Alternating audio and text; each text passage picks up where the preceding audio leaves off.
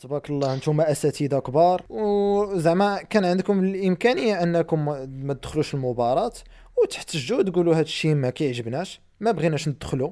ماشي أنكم تاكسبتيو وتسنيو على البنود نعم. أنكم تدخلوا وفي الآخر تقولوا لا حكا ما بغيناش.